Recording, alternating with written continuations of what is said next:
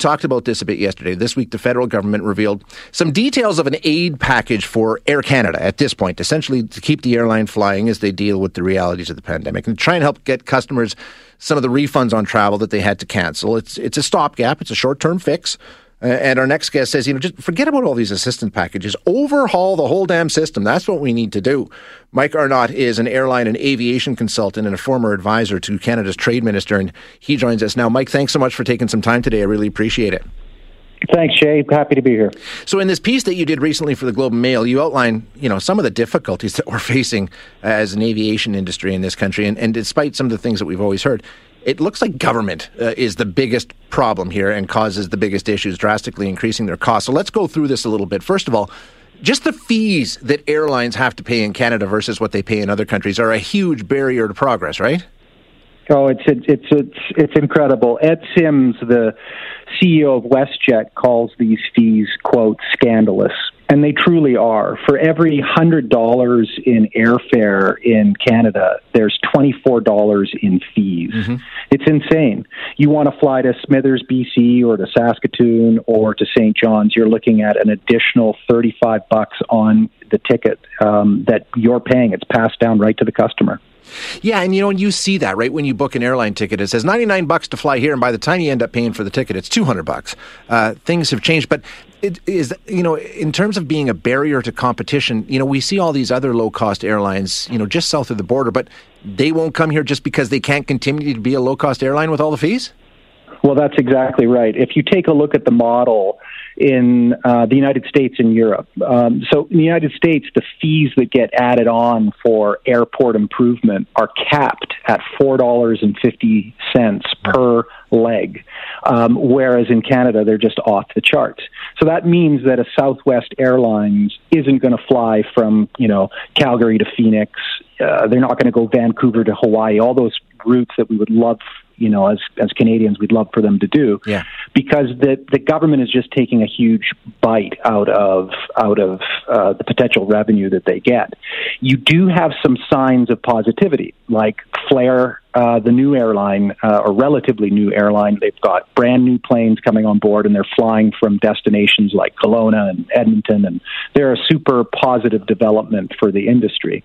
Um, those guys come from a model of in Europe where there's much less government intervention in the market, um, if you can believe it. It's Europe, and you would think there'd be a lot more, but no, Canada's just falling behind.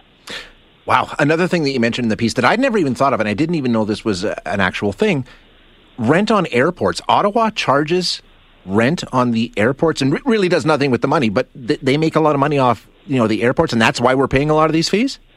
Well, that's it. I mean, it's a cash cow for for uh, for the Fed. So, uh, you know, up to twelve percent of of revenue uh, for the airport itself is going towards rent, and it punishes it really punishes success. And they've there's been some moves by the federal government to reduce the rent at the airports, but they really got to do more at smaller airports like you know, Regina and Saskatoon and Kelowna, they should just eliminate those rents completely. And at the larger ones, Calgary, Toronto, Vancouver, you know, cut passenger traffic, uh, cut cut those rents until passenger traffic comes back to the good times, which was 2019.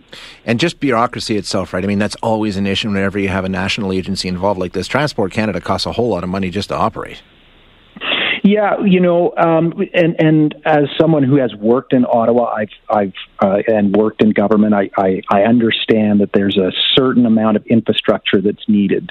Um, I do think that Transport Canada is a, a touch bloated, and, and there's so many you know redundant and high cost jobs that are in Ottawa, and and if you compare that to the United States Department of Transportation and the FAA, Canada's you know it's just it's it's it's too much money, and and uh, if the airlines and the airports, you know, have had to lay off thousands of employees, jobs that aren't probably coming back, um, uh, Transport Canada should uh, you know take take a bitter bitter pill as well. You know, when we talk about you know the cost of air travel in Canada, and we know it's higher than I mean, we we've all heard stories of you know flying in Europe for you know, pennies, it seems, compared to what we pay in Canada. And the same thing in the United States. You know, you can fly to Mexico for a whole lot cheaper than you can fly to Toronto in most cases. Um, But you know, in terms of competition, is that our biggest barrier? We just don't have it. Are we too focused on the two big guys? Well, there is good competition, uh, but you've got airlines like WestJet, which look these days a little bit more like Air Canada than they used to. Yeah. You've got Porter, you've got Sunwing, you've got Air Transat, and of course Flair. So there's some real positive developments that are um, that are uh, on offer. An airline like Flair is interesting because it's immediately going to enter the market uh, or enter a market, let's say Ottawa to Kelowna, which they just announced, and WestJet is likely to retaliate. But what retaliate means for the consumer is that they're going to have a much lower fare than they would ordinarily have. So uh, this summer, you know, and into the fall, and as things come back, you can expect that there will be more competition, certainly out west, and as a result, lower airfares. And the Canadian consumer is going to benefit from that. When we talk about things coming back in the fall, do we do a good enough job in terms of serving um, a traveling passenger? If you think about what happens in some other locations in terms of value added, right? I mean, once you get to the airport, that's just the start. It's sort of like we get to an airport in Canada, and, and, and that's where it ends. You're on your own from there. Um, we don't really time anything to it. Can we do a better job in that area?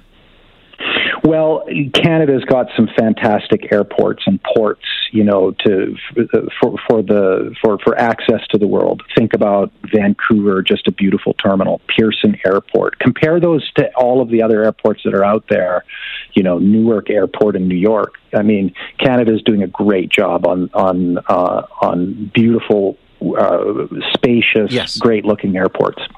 At the same time, there's creativity and entrepreneurialism that needs to happen.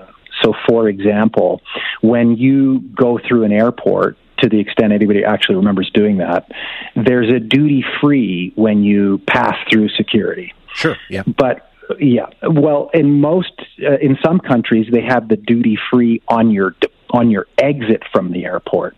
So when you're coming back from France or wherever you're coming from, you have an opportunity to hit the duty free before you get your luggage. And so you can buy Canadian wine or or you know Canadian spirits on the way out, ah. which uh, like that just flips the model and it requires a little bit of entrepreneurial spirit from both Ottawa and the airports and I think they'd like to make it happen. Certainly the airports would. That makes perfect sense. Yeah, I mean, and then you know that money is you know supporting local business and staying in here instead of spending the money before you leave. Yep, exactly. And no one really does duty free, right, on the way out. No, when you're flying to France, but when you're coming back, why not pick up a you know a bottle of uh, you've you've already brought your French wine back. Pick yeah. up some uh, you know great uh, Canadian rye.